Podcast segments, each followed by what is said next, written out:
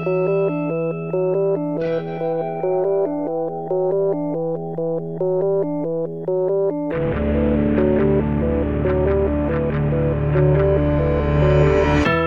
e benvenuti su Easy Apple. Io sono Luca Zorzi e questa è la puntata numero 207. Ciao Fede. Ciao Luca, hai un po'... Ho un po' fatto Scombus- casino. Sì, eh, sì. Sei, sei, emozionato. Eh, sapete però qual è il problema? Per- mi sono incasinato perché oltre ad avere la canonica diretta audio, siamo anche in diretta video su Meerkat, così per provarlo che magari ecco, potremmo cominciare questa puntata parlando un po' di Meerkat, che sembra essere il fenomeno del momento. È un'applicazione che serve per fare streaming video ehm, su Twitter, nel senso che eh, si basa pesantemente su Twitter per l'interazione tra chi trasmette e, e gli ascoltatori barra spettatori. E ehm, questa applicazione appunto permette di seguirsi a vicenda. In teoria dovrebbero arrivare le notifiche qualora qualcuno che voi seguite cominci a visualizzare il vostro, eh, il vostro stream. E eh, è forte perché avendo un, un'idea di voler subito spedire la diretta, il risultato è che un sacco di gente la prima volta che lo usa la avvia senza volerlo, perché appena voi premete stream non è che c'è una conferma o qualche impostazione da fare, semplicemente parte la diretta e chiuso il discorso. Per cui eh, la maggior parte della gente che conosco installa l'applicazione, fa uno streaming di due secondi perché perché l'ha avviato per sbaglio. Ora noi faremo uno streaming un po' più lungo e ci siamo subito scontrati con una limitazione dell'applicazione che non permette di fare streaming con il video in orizzontale. Perché cioè, io l'iPhone per forza di cose quando non ho una dock l'ho messo in orizzontale, non riuscivo a tenerlo in equilibrio in verticale, non certo mentre è in carica per non ammazzarmi la batteria durante sto streaming e, e, il risultato è che l'immagine viene tagliata. Infatti, chi ci sta guardando probabilmente vede la mia faccia di lato. Un orecchio di Luca e, e, e l'altro di Fede. E, ehm, Tra l'altro, già sarebbe da abolire un'applicazione che ti obbliga a fare video in verticale e non in orizzontale, che va contro ogni eh, buona... Buona norma dell'umanità, mm. di fatto, poi. Quindi...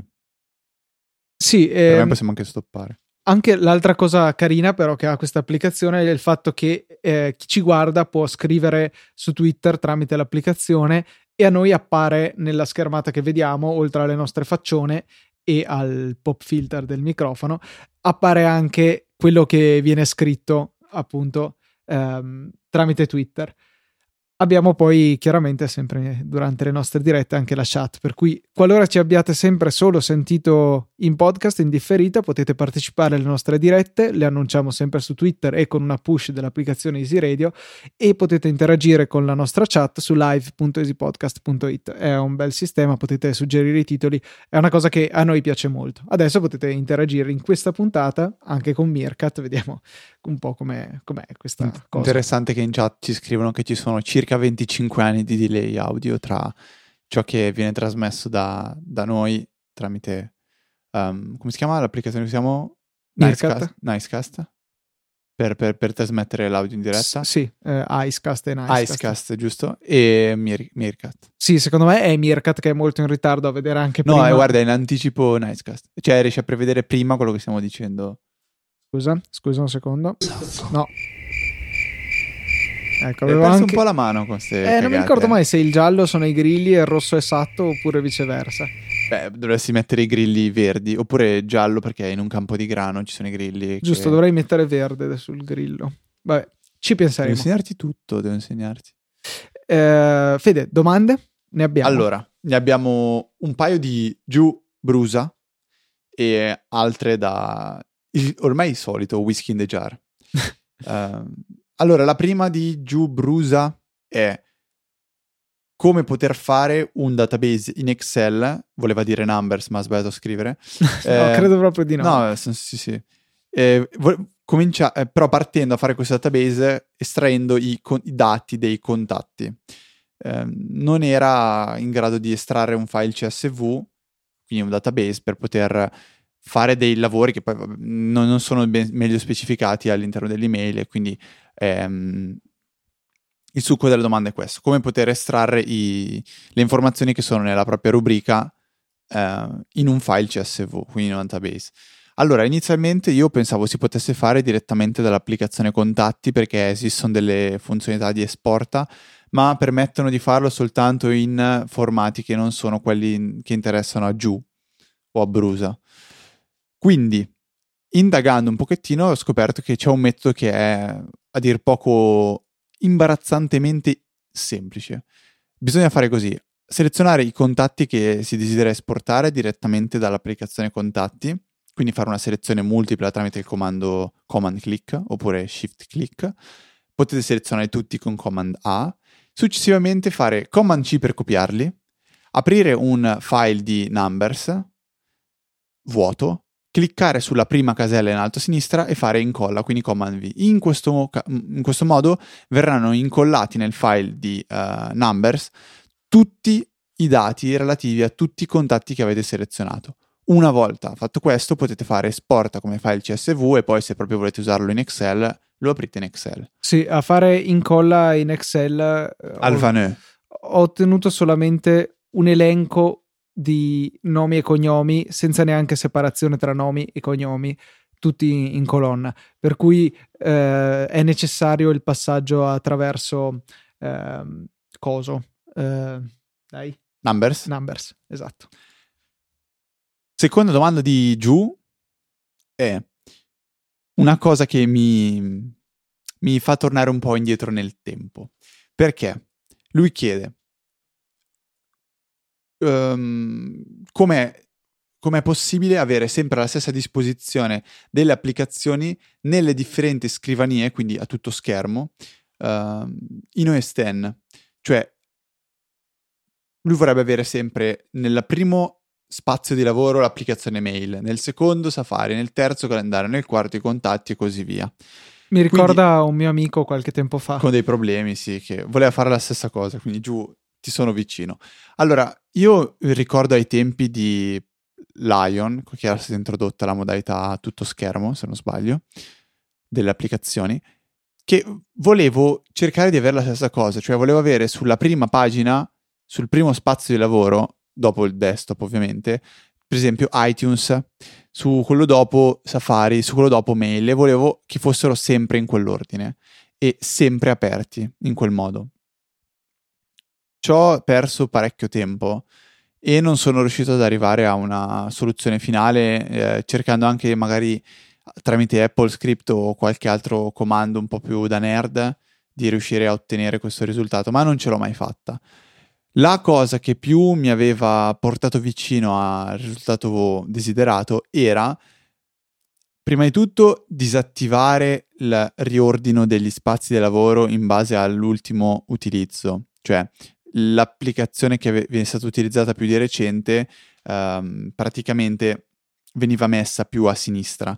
C'è un'opzione da disattivare. Adesso non so se su Yosemite c'è ancora, però sicuramente diamo un'occhiata a quella e quella va disattivata perché potrebbe dare fastidio. La seconda cosa che avevo fatto era eh, creare un, diciamo, un workflow tramite keyboard maestro che all'accensione del Mac andava a attivare e a mettere a full screen le applicazioni nell'ordine che io desideravo. Quindi dicevo prima di aprire iTunes, di attivare iTunes e di mettere a tutto schermo. Successivamente di aprire mail, di mettere a tutto schermo, poi di aprire bla bla bla. Era un'operazione lenta, macchinosa e comunque eh, non affidabile al 100%. Purtroppo quindi non esiste un eh, vero e proprio modo per poter fare questo.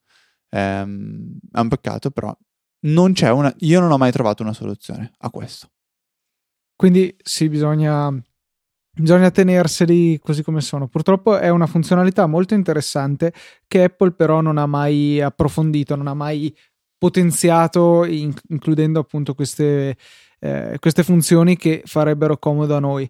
Io anche io onestamente me la sono messa via per un bel periodo. Cercavo di avere eh, desktop tradizionale, quindi non uno spazio con la doc e tutto, Safari e poi mail.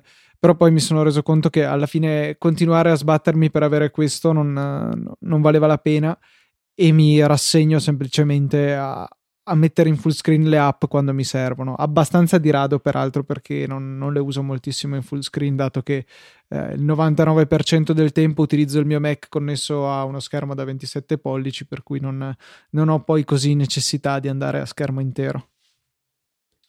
Possiamo passare alle domande di whisky? Sì, certo. Ce le avevi tu sullo schermo, sull'applicazione mail? Ah, sì, un secondo. era quindi tutto su quello che mi hai detto in realtà era un, un invito neanche esatto. tanto mascherato a andare a mostrare. Aspetta, okay. aspetta, aspetta. Esatto. Esatto. Wow, Fede ha, mi trovato, dà soddisfazione. ha trovato il pulsante. Attenzione, questo, questo senso di potere. Dovrei, dovrei prendere un, un cavallettino per l'iPhone, che ce l'ho anche a casa, che così possiamo spostarlo, poi possiamo fare vedere anche il setup di Easy Podcast, così per ridere. No. Ad ogni modo, le domande erano su Esten. Erano. Qual, qual è erano. La... No, erano. Sono. Le domande sono su Esten. Qual è la vostra app preferita per la gestione delle mail? Terminale. Fe... Matt da terminare, ha scritto MUTT. Sì, no, magari no. Eh, io onestamente sono. Tweetbot. Sì, dopo aver usato per un periodo Tweetbot come client email, eh... ho deciso di usare monitoraggio attività. no, ehm, uso il Finder uso il Finder per, per, le mail perché l'applicazione iPhoto non si era comportata benissimo. Ok. No, sono tornato a... Cioè, non che me ne sia mai andato per periodi di tempo prolungati, ma di base utilizzo mail di Apple perché mi ci trovo bene, perché fa tutto quello che mi serve e bene o male si, sincro- si imposta in automatico quando installi OS X perché utilizza le... Um, eh, come si chiamano? La sincronizzazione di iCloud degli account, per cui riesco ad avere tutto pronto in poco tempo. L'unica cosa che mi resta da aggiungere manualmente sono le, ehm, le regole di mail, che però alla fine ne ho 3-4, per cui posso ricrearle abbastanza in fretta. Um, diciamo che io ho adottato una separazione fisica tra gli account miei personali eh, che poi di fatto sono solamente due, quello chiocciolami che utilizzo perché mi è stato appioppato da Apple e il mio account Gmail tradizionale e ehm, gli account che riguardano Easy Podcast. Al momento ne ho configurati quattro di questi che sono le mail di Easy Podcast, di Easy Apple, di TechMind e di Motorcast e eh, mi finiscono tutti in Sparrow. Questa è la mia divisione su Mac, mentre invece su iOS adotto la stessa strategia, solo che al posto di Sparrow utilizzo l'applicazione ufficiale Gmail, che funziona più che decentemente, devo dire. Io ho usato per parecchio tempo Mailbox, ma sono tornato a utilizzare mh, mm, l'applicazione mail per quel poco che la utilizzo perché le mail sono una di quelle cose che uso principalmente uh, su, su iPad e iPhone, perché comunque tendenzialmente quando mi arriva un'email so già cosa devo farci. Quindi se la devo archiviare, se devo rispondere, se devo lasciarla in inbox, um, lo faccio direttamente sull'iPhone appena mi arriva. Anzi, ancora ancor meglio lo faccio dalla lock screen con le notifiche interattive che sono state introdotte con uh, iOS 8. Posso direttamente dal notification center o direttamente dalla lock screen riuscire a rispondere o a archiviare l'email che, che ho ricevuto. Ci sono certe email che richiedono magari un po' più di elaborazione ehm, e queste, vabbè, le gestisco da, dall'applicazione mail di, di OS X. Mailbox secondo me era molto bella però bisognava proprio abbandonarsi interamente a Mailbox su qualsiasi tipo di piattaforma perché è una gestione delle mail completamente diversa da quella che offre qualsiasi altro client. E quindi c'è, c'è ben poco da fare. O si usa Mailbox a 360 gradi oppure non lo si utilizza. Questa è un po' la mia idea. C'è un articolo però Luca sì che... un articolo che ho, ho perso ma avevo aperto prima che era su The Suite Setup che uh, appunto è un, una carrellata dei client email che sono disponibili su S10 in cui vince Mailbox per quelli di The Suite Setup, in particolare l'articolo l'ha scritto Jason Snell anche del sito Six Colors e ve lo mettiamo nelle note della puntata qualora vogliate vedere insomma cosa ne pensano altre persone meno illustri di noi o meno autorevoli in questo ambito. Ho appena cancellato tutto il file delle note della puntata di Apple. Va bene. Uh, ok. E, ehm, poi, Fede, uh, altri argomenti? No, altre domande di whisky. Urca, me ne stavo perdendo una. Zorzi, oggi la vedo un po' poco sul pezzo, eh? Vediamo di... ecco. Eh, ho perso anche la finestra. L'altra domanda riguardava l'applicazione Launcher che è tornata sull'App Store. Effettivamente, la Launcher. La, effettiv- la, effettivamente non, non, ci abbiamo, non ci abbiamo parlato con l'applicazione, però ci parliamo adesso. L'applicazione era stata rimossa nel casino di approvazioni e rimozioni eh, del primo periodo di iOS 8 e eh, la, il suo scopo era di fatto metterci un widget nella tendina del notification center che eh, mostrasse delle icone per lanciare delle applicazioni o richiamare degli URL schemes. Ehm, mio fratello aveva fatto un articolo che troverete nelle note della puntata in cui aveva trovato il modo di ehm, richiamare una, una, un workflow realizzato con Workflow che in ultima analisi andasse ad aggiungere alla coda di Pocket il link che abbiamo nella clipboard, che è molto comodo per quelle applicazioni disgraziate tipo Facebook che non consentono l'aggiunta diretta a Pocket. Eh, questo rimane per ora l'unico utilizzo che faccio io di Launcher, cioè ho solamente l'icona per aggiungere un link a Pocket. Onestamente n- non mi vengono in mente altri utilizzi belli, ecco, te non so Fede, la usi?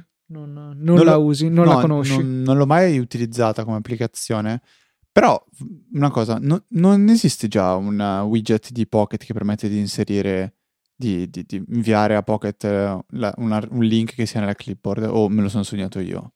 Uh, sì, però devi aprire Pocket manualmente. Ah, cioè il widget apre Pocket. Sì, no, aspetta, no, no, no, no, un momento. Pocket non ha il widget. Cioè, pensavo che. Perché se apri Pocket mentre hai un link nella clipboard. No, no, no, no, io sa- mi ricordavo di un widget. No, no, sarebbe comodo. Cioè, eviterebbe tutto sto casino, ma purtroppo no. Ah, boh, allora mi, mi sto confondendo con qualcos'altro. Avevo questo. Diciamo che è un punto di partenza comunque per uh, inventarsi nuovi utilizzi di questa, uh, questa funzionalità di launcher è il uh, studiarsi un po' di URL schemes, che sono quel uh, sistema un po' intricato di, di, iOS per far comunicare tra di loro le, le applicazioni.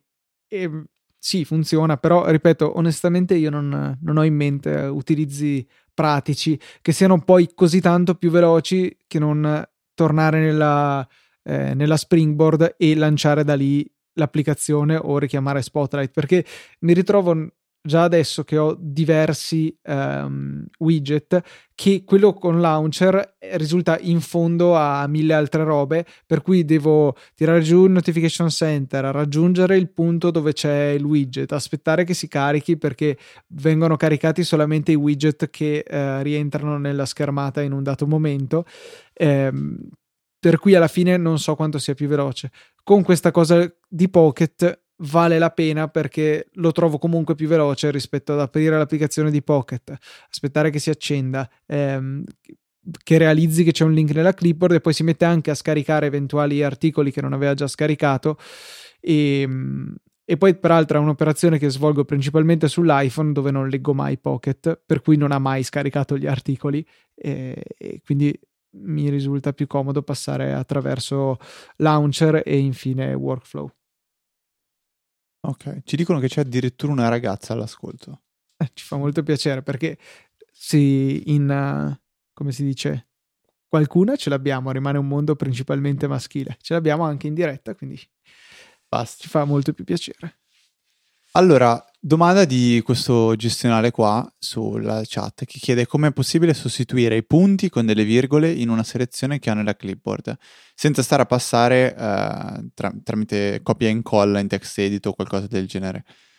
Non è una cosa Alfred che no no, cioè si fa con Alfred e un, un workflow con uno script dentro che incolla la clipboard, sostituisce i punti con le virgole o quello che voleva fare e poi lo rimette nella clipboard. Si può fare. Sì, no? cioè, secondo me è qualcosa di simile a quello che faccio io, io con, uh, con, le note della puntata. Cioè, sono scritte in Markdown e con, con Alfred riesco a praticamente mettere nella clipboard la, ciò che sto selezionando col cursore. Quindi seleziono tutto il la, la no, le note della puntata in Markdown e Workflow mette nella clipboard questo testo convertito in HTML. Quello che dovrebbe fare il, lo, lo, script, diciamo, che viene eseguito, in, viene richiamato da Alfred è modificare le virgole che ci sono all'interno del testo selezionato e trasformarle in punti o comunque viceversa. Sì, viceversa, punti in virgole. Penso che serva un attimo di, di lavoro per, per, realizzare questo script che riesca a, ad andare a trovare le virgole e trasformarle in punti, ma penso che sia una cosa abbastanza fattibile. C'è un'altra domanda, tra l'altro, nella chat, adesso scorro, scorro. Ecco, scorro. Ho, impo- ho, incollato nella chat lo script che ci vuole per fare, per fare questa modifica. Ehm... È una domanda un po' Uh, un po' difficile. È difficile nel senso che tutti i frutti, bene sì, chiede allora questo, vorrei comprare, qua, comparare un monitor esterno, penso sia comprare, un monitor esterno per il mio MacBook Pro 13 2010. Sono combattuto se prendere un 27 pollici o un 29 pollici in 21 noni. Avete provato a utilizzarli? Sapete dirmi se con una risoluzione da 2560x1080 ehm, questo Mac potrebbe risentire rallentamenti o surriscaldamenti? Allora, ti posso dare qualche dritta, nel senso che ehm, il mio 27 pollici, in realtà buona parte dei 27 pollici, sono 2560 x 1440, per cui un po' più di pixel verticali. L'ho attaccato anche al Mac di mia mamma, che è per l'appunto un 13 pollici Pro del 2010. E è un po' al limite, è un po' al limite con questo 27 pollici, c'è qualche rallentamento, ancora più che del mio 15 pollici, e um, si può fare. Diciamo che il 21 noni, con uh, il fatto che ha una risoluzione inferiore, alla fine potrebbe uh, dare qualche vantaggio in termini di prestazioni. Ora, dirti se il il calo di prestazioni sarà letale per il tuo utilizzo oppure sarà sopportabile. Dipende dall'utilizzo. Purtroppo non te lo so dire. Generalmente aiuta a chiudere lo schermo del Mac e utilizzarlo in modalità clamshell, quindi chiuso, perché a quel punto la scheda video non deve più preoccuparsi di gestire anche lo schermo del Mac e si può concentrare su quello esterno, riducendo di un bel po' i pixel da muovere. Sì, poi dipende tutto dall'utilizzo che ne devi fare, perché se devi lavorare con... Modella- so- software di modellazione in 3D sicuramente ne risentirai tantissimo. Se vuoi giocarci ah, ne risentirai tantissimo.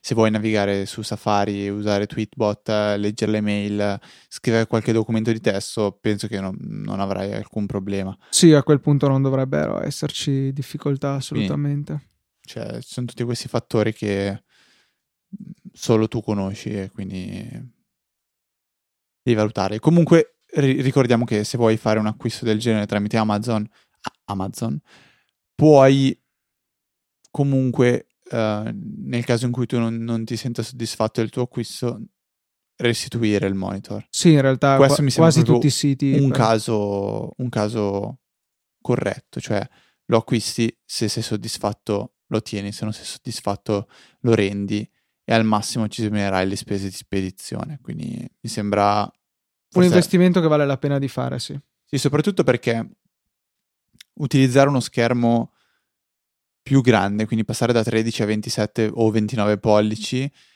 è un uh, salto di, di, di, qualità veramente molto, molto importante. E dici di qualità tua nell'utilizzo del computer oppure di qualità, eh, nel senso di quantità di lavoro che deve fare il Mac? No, no, no, no, no, parlo di qualità nel senso di esperienza di utilizzo. Ah beh sì, cioè io onestamente tutti i giorni prenderei uno schermo da 27 pollici come quello che ho davanti, non retina, rispetto allo schermo di un 15 pollici retina. Cioè non c'è par- ah, se io avessi un MacBook Pro retina continuerei a utilizzarlo chiuso con lo schermo. Che è quello grande. che faceva Arment. Cioè per, per me assolutamente non, non, c'è paragone perché eh, ok nel Pro Retina puoi fare quella modalità che ti simula di avere più pixel sullo schermo, però comunque non arrivi alla stessa risoluzione e il fatto di uh, simulare o comunque utilizzare più pixel implica che tutto diventa piccolo sullo schermo e non, no, non fa per me assolutamente. Schermo grande a risoluzione non esagerata, non retina, diciamo, buona ma non retina, molto maggiore di schermo piccolo retina Sì, sì, cioè confermo, essendo proprio nella situazione che Luca ha descritto. Cioè, forse vi verrebbero dubbi se mi mettessero davanti alla scelta a parità di tutto il resto tra un iPad 10 pollici non retina con un mini retina. A quel punto lì credo che prenderei il mini retina, ma è un utilizzo diverso, non è un computer. Sì, sì, sì. Però tra 15 e 27, vabbè, penso che non c'è anche da stare a... È troppo grossa la differenza. Cioè, per, la, per lo più io sto Mm, no, no, per lo più non è la congiunzione corretta. Io sto utilizzando una, uno schermo da 27 pollici che è un Full HD, quindi non è un cosa si chiama QHD la tua risoluzione. Sì, Q, Q, sì forse anche più complicata, no? Forse QHD. Che ci sono tutte quelle lettere accozzaglie di lettere non me le ricordo mai che danno le, le risoluzioni comunque, comunque, io sto usando uno schermo che ha una risoluzione inferiore a quella che, che, dello schermo di Luca diciamo e comunque molto molto lontana da, da, da, da, quella che ha uno schermo retina. Anzi, sono molti più pixel che ci sono nello schermo da 15 pollici rispetto a quello da 27. Però il fatto di avere una superficie maggiore dà molta più libertà e comfort nell'utilizzo, del, nell'utilizzo quotidiano del, del, computer. Comunque avere una superficie maggiore secondo me è il, diciamo, il vantaggio Che più si, si, riesce a percepire. Poi ovviamente se si sta comparando un 13 pollici retina e un 15 pollici, il 13 retina fa, fa un'impressione sicuramente migliore. Però quando si parla di differenze importanti come 15-27 prevale la superficie. Fede, è arrivato il momento marchetta di questa puntata perché volevo... What? Volevo fare una, un po' di pubblicità al nostro amico e collega Gianmarco Meroni, che avete già sentito probabilmente su Aspherical, che trovate sempre qui su Easy Podcast, un podcast che ogni tanto parla di fotografia, ma spesso dice cose divertenti, che quindi a me piace molto proprio per questo. Vuoi dire tette? Ah, anche di quello parla. Okay. E, ehm, ha, ha, lanciato, lancerà una mostra fotografica, questa volta è una cosa seria e ben fatta, intitolata I luoghi solitari dell'anima, che si terrà dal 10 al 19 aprile a Vir- Villa Sartirana, Giussano, provincia di Mb, che è Monza Brianza se non sbaglio, via del Carroccio 2. Pensavo. MacBook. Esatto, è Giussano in provincia di MacBook, bellissimo. Eh, mettiamo il link nelle note della puntata. Ho avuto modo di vedere alcune delle foto di Gianmarco e devo dire che sono quasi belle come quelle che vengono con la fotocamera frontale del 4S, eh, però fatte solo in posti più belli. No, seriamente, andate a vederlo perché credo che meriti veramente. Eh, Foto tutte scattate con un iPad di seconda generazione. sì, esatto. Eh, al buio che così si vede tutto bello rumoroso. Delle foto di un Senza certo tetto, livello e, e, vale veramente la pena se siete in zona avete possibilità di passare andate a vedere. Eh, devo assolutamente riuscire ad andare io anche se purtroppo non riesco a esserci all'inaugurazione perché una mia amica ha avuto la malaugurata idea di laurearsi proprio quel giorno e di decidere la data della laurea prima di, di, Gianmarco. Ecco, per cui purtroppo devo rispettare la parola data, ma voglio senz'altro cercare di arrivare a vedere un po' le fotine di Gianmarco. Se non sbaglio, ci sarà la, la, partecipazione speciale di uno dei critici d'arte, penso più famosi in Italia, che ha riscosso un successo veramente importante negli ultimi anni, l'avvocato Andrea Di Pre, se non sbaglio. Sapevo no. che andavi a finire lì. eh, vabbè, dai, si parla solo di Di Non è vero, non si parla solo di Di Pre, però Così, scoop, se volete informarmi su Andrea Di Pre, ultimamente sono uscite le nuove novità, tipo che va a Las Vegas a sposarsi con Sara Tommasi. E... Perché, vabbè, e questo ha causato te... voi perché... E questo ti è costato anche 2 euro. Questo mi è costato anche 2 euro perché, vabbè, raccontiamolo, tanto non penso me ne freghi molto. Uh, stavo, stavo guardando le, le ultime boiate che ha pubblicato Andrea Di Pre eh, e sono tutte abbastanza spinte come cose, sinceramente, nel senso che per essere passato da Giuseppe Simone, un altro essere abbastanza... Ma dico, perché stiamo parlando di questo? sì, sì. da, vai al, al, sodo. Vabbè, praticamente poi... eh, tra link a destra e a sinistra di eh, boiate di Andrea Di Pre, io mh, mm, ricevo un messaggio che dice questo. Red Zone, abbonamento attivato, le ragazze più intriganti a 4,02 euro a settimana per te due contenuti a tua scelta. Disattiva su www.redzone.mobi, che già mi ha ricordato Mobando eh, e già esatto. mi è venuto il nervoso. Eh, per info chiamare lo 02 sicuramente vi chiama. Allora, questo messaggio l'ho ricevuto alle 21.37. Alle 21.38 ricevo il messaggio abbonamento disattivato. Torna a trovarci su redzone.mobi, sicuramente dico io. Quindi questa è, è, una cosa che è successa, non so neanche perché, non ho idea di come si sia attivato, cioè pro- probabilmente, anzi, allora, la cosa di per certo che so è che ero su Uh, ero tramite connessione 4G, quindi connettendomi a questo sito che non, non ho idea di cosa sia, eh, tramite la connessione de- del telefono loro sapevano qual era il mio numero di cellulare. Quindi automaticamente hanno deciso che volevano attivarmi questo abbonamento. No, eri tu euro. che la volevi, Fede. Sì, ah, Scusa, specifico, ah, io non hai cliccato un link su un altro sito per un'altra cosa? Specifico, io non ho cliccato nulla di, di questo sito, cioè sono stato rediretto a questo sito e, e ho chiuso la pagina. Non ho cliccato su nulla. Impossibile che abbia attivato io volontariamente l'abbonamento. Vabbè, ha anche volontariamente eh, in modo sbadato toccato qualche tasto che non dovevo toccare e, e mi ha attivato questo abbonamento alle 21.37. Alle 21.38 è stato disattivato e questo mi è costato 2,5 euro. Quindi continuiamo a farci pigliare per il culo tranquillamente dagli operatori telefonici tramite queste cose e va bene così a quanto pare. Due ore e mezzo per, boh, colpa di Andrea Di Pere, andrò, andrò a fargli causa adesso, esatto, vai, visto che adesso lui a quanto pare notizia de- dell'ultimo giorno. Vuole regalare a Sara Tommasi il Parma, Va squadra di calcio. Ci interessa molto. Certo questo. che ti interessa. Invece mi interessa che, che, cosa sta combinando Cloud App. Cloud App, che è un servizio di cui immagino abbiamo parlato diverse volte in queste mille mila puntate di Easy Apple, e um, fun- il suo scopo è di condividere piccoli file con, uh, in maniera molto rapida. Piccoli, ma? Caratteristici. Okay.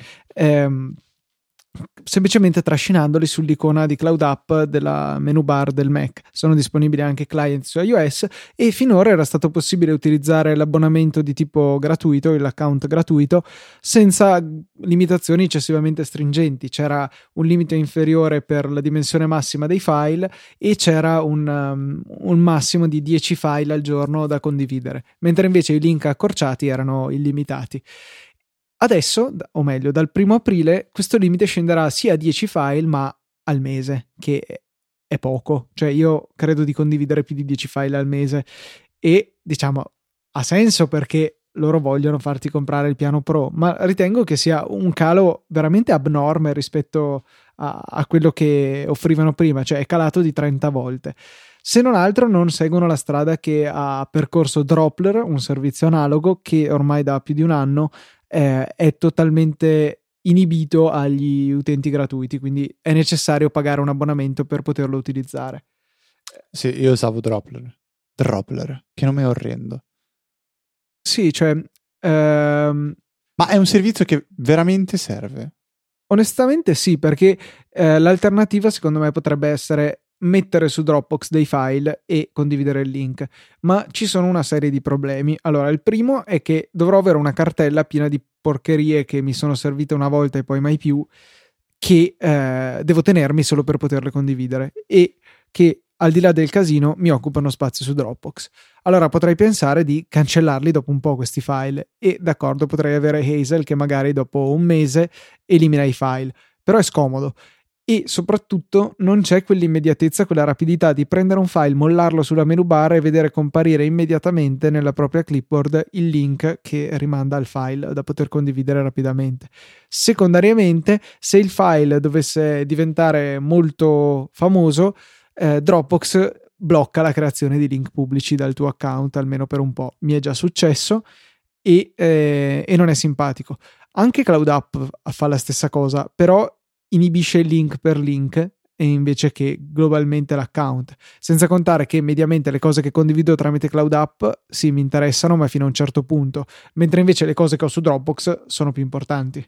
Non so, te cosa. Sì, no, io l'ho usato per parecchio quando, quando mi serviva veramente condividere una cosa all- all'istante. Se non sbaglio, tra l'altro l'avevamo usato anche anni fa per quando è stato presentato il Mac Pro, avevamo fatto quella mini suoneria con uh, Phil Schiller che diceva uh, Uh, can't innovate anymore, More my, my ass. ass, esatto. Sì, sì, sì. Avevamo fatto l'MP3 e l'avevamo condiviso tramite Cloud App.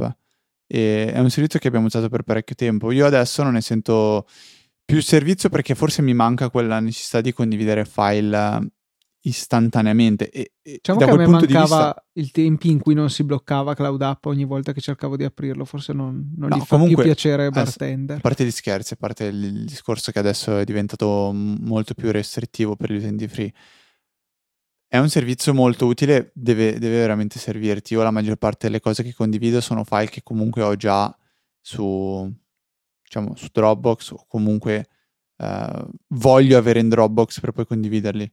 Su Cloud App sono cose che vengono distrutte, anzi secondo me potrebbe avere più senso fare un servizio del genere che dopo un mese distrugge il file.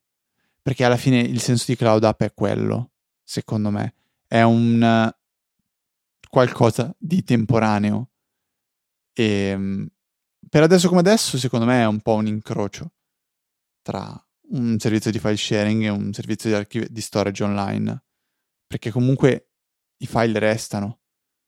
E Sì, infatti è anche una cosa che trovo piacevole andare così a caso a rivedere le robe che avevo condiviso un millennio fa e guardare che cos'erano. Ogni tanto to- ritrovo delle perle, tipo magari potremmo ritrovare questa, ehm, questa suoneria di Phil Schiller.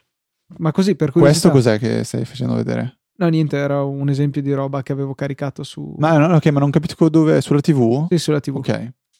che interessa a tutti visto che nessuno l'ha visto, ma bene così, Fede. Adesso volete metto il link a Cloud App delle immagini. ok.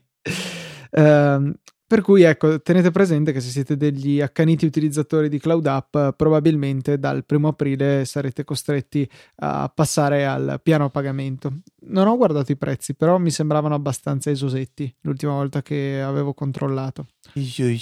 Senti Ehm, come parla sto Veneto. un altro paio di applicazioni che vi avevo anticipato la settimana scorsa che avevo messo un attimo in pausa erano eh, la prima che si chiama Life Graphy che è fatta per me però potrebbe essere fatta meglio.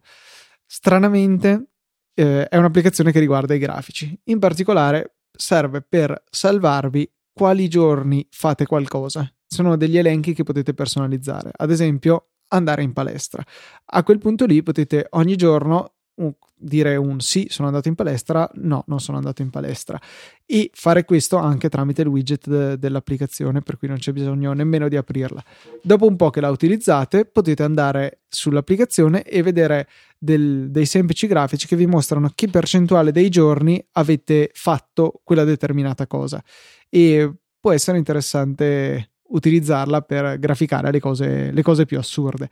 Che ne so, magari vivete a Londra, siete eh, stufi del clima e volete quantificarlo, eh, potete avere una lista dei giorni in cui ha piovuto o dei giorni in cui c'è stato nuvolo, non lo so, e poi andare a vedere il, il grafico finale. Fede sta facendo dei gesti che solo chi ci segue su Meerkat può vedere, sperando che rientrino nella ridotta Dai, è così che tu mi hai... Cioè, stavo raccontando un aneddoto che mi avevi raccontato per quando avevi scoperto questa, questa applicazione. Il motivo per cui hai deciso di utilizzarla, perché avevi quella, quella, quella dipendenza brutta da cui volevi guarire. E... Come sta andando, Luca? non, è niente di tutto ciò, non ti ho mai raccontato niente a proposito di quest'app. Comunque, l'altra applicazione che avevi lasciato in sospeso? L'altra applicazione si chiama Optimal Image, che ehm, Non è Opt- Optimal Image.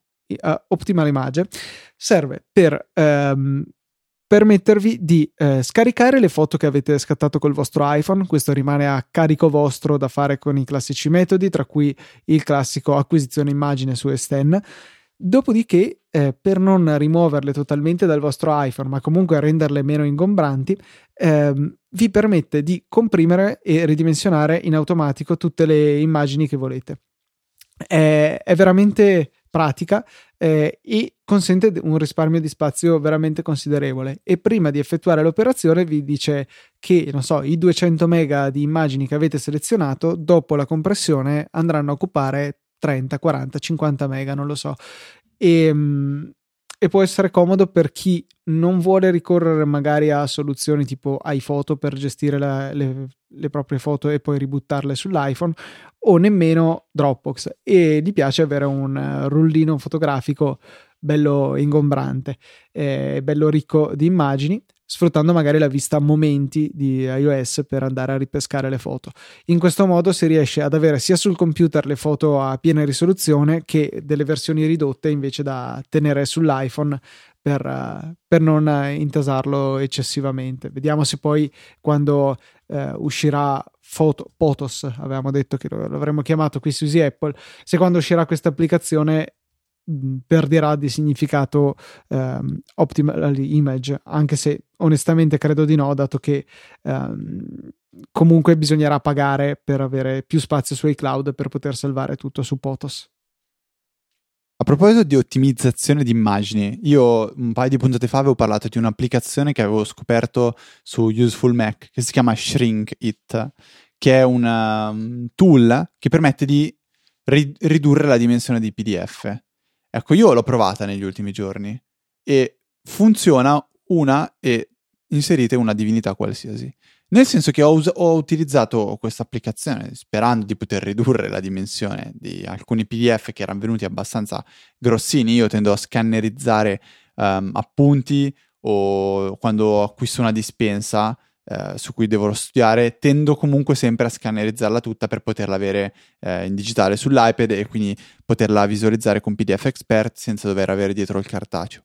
Ecco, questa applicazione l'ho usata, facciamo con sette PDF diversi, ma di ogni tipo, eh? PDF scannerizzati, PDF con delle immagini, PDF con delle scritte, PDF a colori. O oh, non c'è stata una volta che ha tolto un, non dico byte, un bit no, quello sarebbe impossibile, una volta che ho tolto un byte dalla, da, dal PDF. Tutte le volte mi sputava fuori il PDF identico. identico. A me una volta l'ha ridotto, cioè, l'ho provato Che senso ha? Ma che cacchio di senso ha? Allora... Ti fa fare le figuracce su Easy Podcast? No, no, è assurdo. Allora torno a smanettare con i filtri quartz e troverò un modo per poter ottenere dei risultati decenti, perché un'applicazione che non fa niente Ciao, guarda, ti trasformo questi 10 euro in 20 euro. Ah, ti do 10 euro e tu mi ridai 10 euro. Cioè, da truffa. Comunque, comunque, uh, un'ultima cosa che vale la pena segnalare, forse che oggi, che è il... Che giorno è? Non lo ricordo più. Non 25 barra 3. È il 25 marzus. Uscirà Fantastical 2 per OS X non abbiamo ancora bene in mente che cosa sia la grossa novità o le grosse novità. Perché stiamo registrando troppo presto, esatto. sono, è mezzogiorno, quasi l'una e... Esatto. Vede ha scoperto cosa fa il pulsante rosso nel controller qua di fianco a me. E quindi ve la segnaliamo, voi la troverete nelle note della puntata, troverete il link nelle note della puntata perché comunque ehm, chi ci ascolta in differita, quindi tramite podcast, che ovviamente sarà il 99% degli ascoltatori, potrà già andare a vedere Fantastical 2, magari già acquistarla senza neanche aspettare una recensione o un mezzo parere nostro. E noi ne parleremo probabilmente settimana prossima se la proveremo. Immagino che sia per lo più un miglioramento dal punto di vista di interfaccia per adattarsi un redesign un magari. Yosemite. Sì, non, non, non, sono state neanche eh, tisate, come si dice? Eh, anticipate. Tiaserate delle, al massimo. Anticipate delle, delle funzioni interessanti che potrebbe avere questa nuova versione, per cui ne sappiamo tanto quanto ne sapevate voi nel momento in cui lo diciamo noi, cioè niente. Per cui ci sentiamo magari settimana prossima circa. Mentre tutte le applicazioni si aggiornano, noi continuiamo ad aspettare Tweetbot. No, no, ma arriva, arriva, Fede. Eh. L'hanno detto che arriva. E un'altra applicazione che, mm, una piccola, un piccolo sfogo, che io non capisco cosa, cosa stia richiedendo così tanto tempo per fare un aggiornamento e adattarsi alla risoluzione dei nuovi iPhone, nuovi, cioè ormai sono già vecchi, ehm, editorial cioè la, il client di l'editor di testo super avanzato, Markdown, script, workflow, qua e là, trick e track. Cic e ciac. Cic e ciac. Eh, non è ancora aggiornato per i nuovi iPhone 6 e 6 Plus. Quindi io tuttora scrivo note sgranate. Quindi se poi sono, cioè se poi manca qualcosa o sono brutte, non è colpa mia, ma dell'applicazione. Questo Giusto? è tutto. Quindi ora che avete finito di ascoltare noi è il momento di regalarvi qualcosa di carino comprando su Amazon tramite i nostri link oppure magari Fantastical 2 partendo sempre dai nostri link. Una piccola percentuale arriva a noi come ormai credo sappiate a memoria e siate stufi di sentire ma ci aiuta veramente tanto per cui vi rubo quei 30 secondi ogni settimana per ricordarlo. Rubo altri 30 secondi per ringraziare tutti coloro che hanno deciso di supportarci con delle donazioni singole o ricorrenti e che potete trovare per iscrivervi sul sito easypodcast.it nella sezione supportaci. Grazie a tutti, fa davvero la differenza. Hai tipo parlato in latino, nel senso che l'ordine delle parole era un po' random. Eh, ma perché no, devo, tenere, devo tenere, un, cioè, una certa variabilità in quello okay. che dico, perché sennò... Siccome le parole sono sempre quelle, intanto le Ogni tanto, esatto, cambio l'ordine in modo uh, da poterle tenere svegli i nostri ascoltatori. Ok, ok. Se invece avete delle domande come quelle che ci hanno fatto oggi Giù e uh, Whisky, potete farcele, porcele, porcele o scrofare. Dircele. Mamma mia, brutta. Oddio, eh. All'indirizzo email info-easyapple.org oppure potete twittare all'account easy underscore apple. Io e Luca siamo ftrava e lucatnt su Twitter. Su, come oggi i Twitch. E, sì. mi spiace, ma parlando di Viticci, oh, lo, lo, lo, di Viticci che usa l'applicazione ufficiale di Twitter, mi è saltato fuori un Twitch. E, vabbè. Che è un social network per lo streaming video di caffè. Bellissimo. Okay. Eh, ultima, ma non, anzi sì, ma meno importante, la, la, nostra pagina di Facebook, che è facebook.com slash easypodcast. Eh, direi che è tutto. Questo esperimento di Mirk, uh, Mirkat uh, non sappiamo come sia andato perché non abbiamo idea di cosa abbiate visto e cosa abbiate sentito, in che qualità, con che risoluzione e con quale audio. Se l'avete visto, magari scriveteci, eh, Twitter, mail, non importa, giusto per capire. Feedbackatevi. E in ogni caso dobbiamo organizzarci per mettere l'iPhone in verticale, a parte che mi piange il cuore, ma perché così almeno sappiamo cosa inquadra l'applicazione che potrebbe fare comodo. Ancora nessuna eh, news su il Mitesi Podcast, ma vi terremo aggiornati e questo mi sembra abbastanza chiaro. Quindi, a che ora ci trovano settimana prossima? Secondo me, prima devo dire un saluto da Federico. E io devo dire un saluto da Luca. E poi posso dire che noi ci sentiremo nuovamente settimana prossima, la diretta di mercoledì circa verso mezzogiorno mentre la puntata sarà disponibile tramite il canale podcast di venerdì alle ore 17.